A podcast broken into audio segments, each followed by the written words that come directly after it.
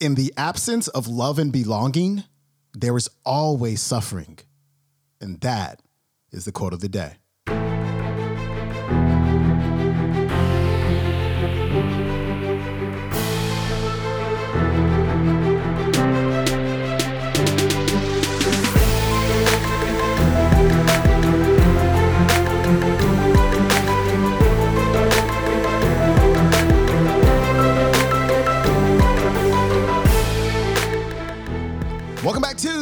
Quote of the Day Show. I'm your host, Sean Croxton of SeanCroxton.com. Today's episode is brought to you by The Jerf Bar, my very own organic, gluten free, dairy free, soy free, GMO free, vegan, and amazingly delicious real food bar available at jerfbar.com. We've got Dr. Brene Brown on the show today. I'm sure you've heard about her. She's got a brand new book out. It is called Braving the Wilderness. And if social media is telling the truth, the book is really, really good. So I recommend you go out there and check that out. And today she's talking about vulnerability of course. But another thing she talks about, and I want to say Lisa Nichols addressed this a few months ago, is how no one wants your perfection.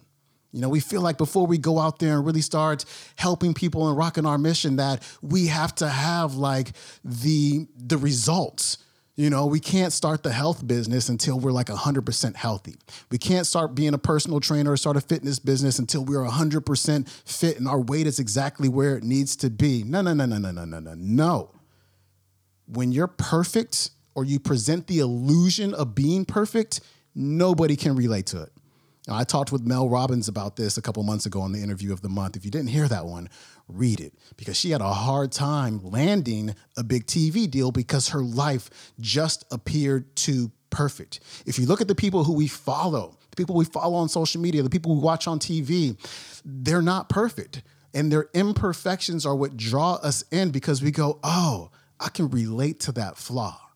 And when we can relate, you know, it just takes it to that other level. It really connects us. And so, without further ado, and me talking on and on and on, here's Dr. Brown. So, we think vulnerability is weakness. So, what we do is we wake up every morning and we armor up. And I can tell you some of the armor in here because I share some of it and I have some different armor.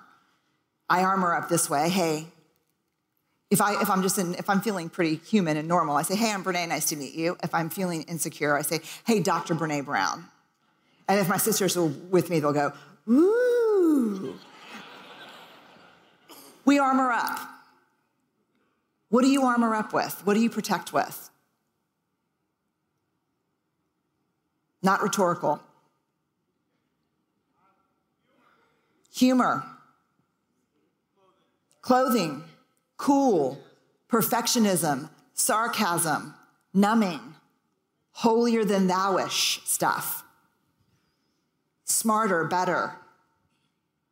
We armor up and we think, this is going to keep me safe. No one can get to me, no one can see me, no one can hurt me. But here's the problem we do it to avoid grief, we do it to avoid uncertainty, we do it to avoid anxiety and shame and fear. But here's what happens vulnerability is the center of those difficult experiences that we want to avoid or minimize but it is also the birthplace of love, of belonging, of trust, of empathy, of intimacy. And I would argue that vulnerability is the birthplace of faith. You know, faith for me, faith minus vulnerability and mystery is extremism. If you've got all the answers and there's nothing, there's no vulnerability, that's awesome, but don't call it faith. Period. So when we armor ourselves up against the, the pain that comes with showing up like a sheep among the wolves, we also armor up against every meaningful thing that we want more of in our lives connection.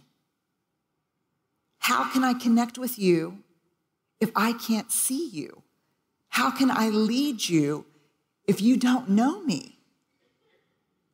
I don't want to be led by anyone perfect because I don't see in your eyes my story and my struggle. I need you to show up. When we asked people, what is vulnerability? Because I, I wasn't sure. You know, in the very short story, if you haven't seen the TED Talk, the very short story is I became a researcher to avoid being vulnerable because I have a bachelor's, master's, and a PhD in social work. And it took me that long to realize, oh my God, I hate this work. This is like super touchy feely. I became a social worker to give you advice. I didn't be a social worker to, walk with you on your journey. Um, like, I know exactly where you need to go. And it's gonna take me 10 minutes. And then you just need to go on, go. So I became a researcher to avoid that whole thing. And then you can only imagine what happens to me in year seven of my research when vulnerability emerges as the most important component of wholehearted living. Like the bottom line is this love and belonging, irreducible needs of men, women, and children. In the absence of love and belonging, there is always suffering.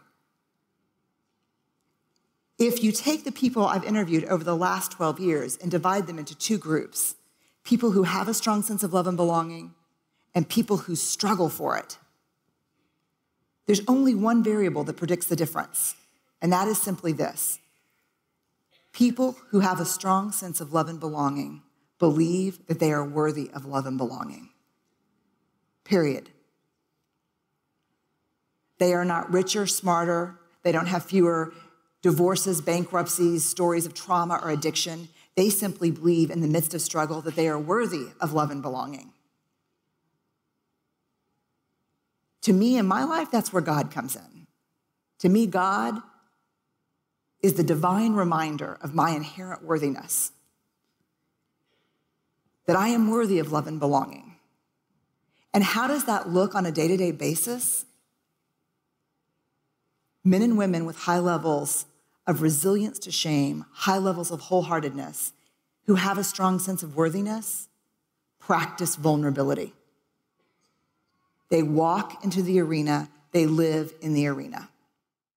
All right, that was a great way to wrap up the week with Dr. Brene Brown. Her website is brenebrown.com. She's got all kind of books out there, The Gifts of Imperfection, Daring Greatly, Rising Strong, and of course, her most recent book, Braving the Wilderness. If you want to watch today's entire talk, go to YouTube and punch in, What Do You Armor Up With? And you'll find it on the YouTube. There might be a mix tomorrow there probably won't be a mix tomorrow. Like I am in super study slash project mode. I'm actually thinking about hosting my first like big live on stage two day me teaching something uh, event in January. And so I am putting some stuff together, putting a little workbook together, like a binder, and putting together the content. And so, uh, yeah, we might roll that out real soon so you can uh, pre order your tickets to come down to San Diego, hang out for a couple days, learn some cool stuff to get your 2018, you know, kicked off and moving you in the right direction so you can achieve exactly what you want to in the next year. And so, um, that is it for me. If you do have a chance, please, please, please leave a rating and or review on iTunes. It really helps the show and pushes it up the chart so more people will see it. And that's it for me. Have a great weekend. I'm out. Peace.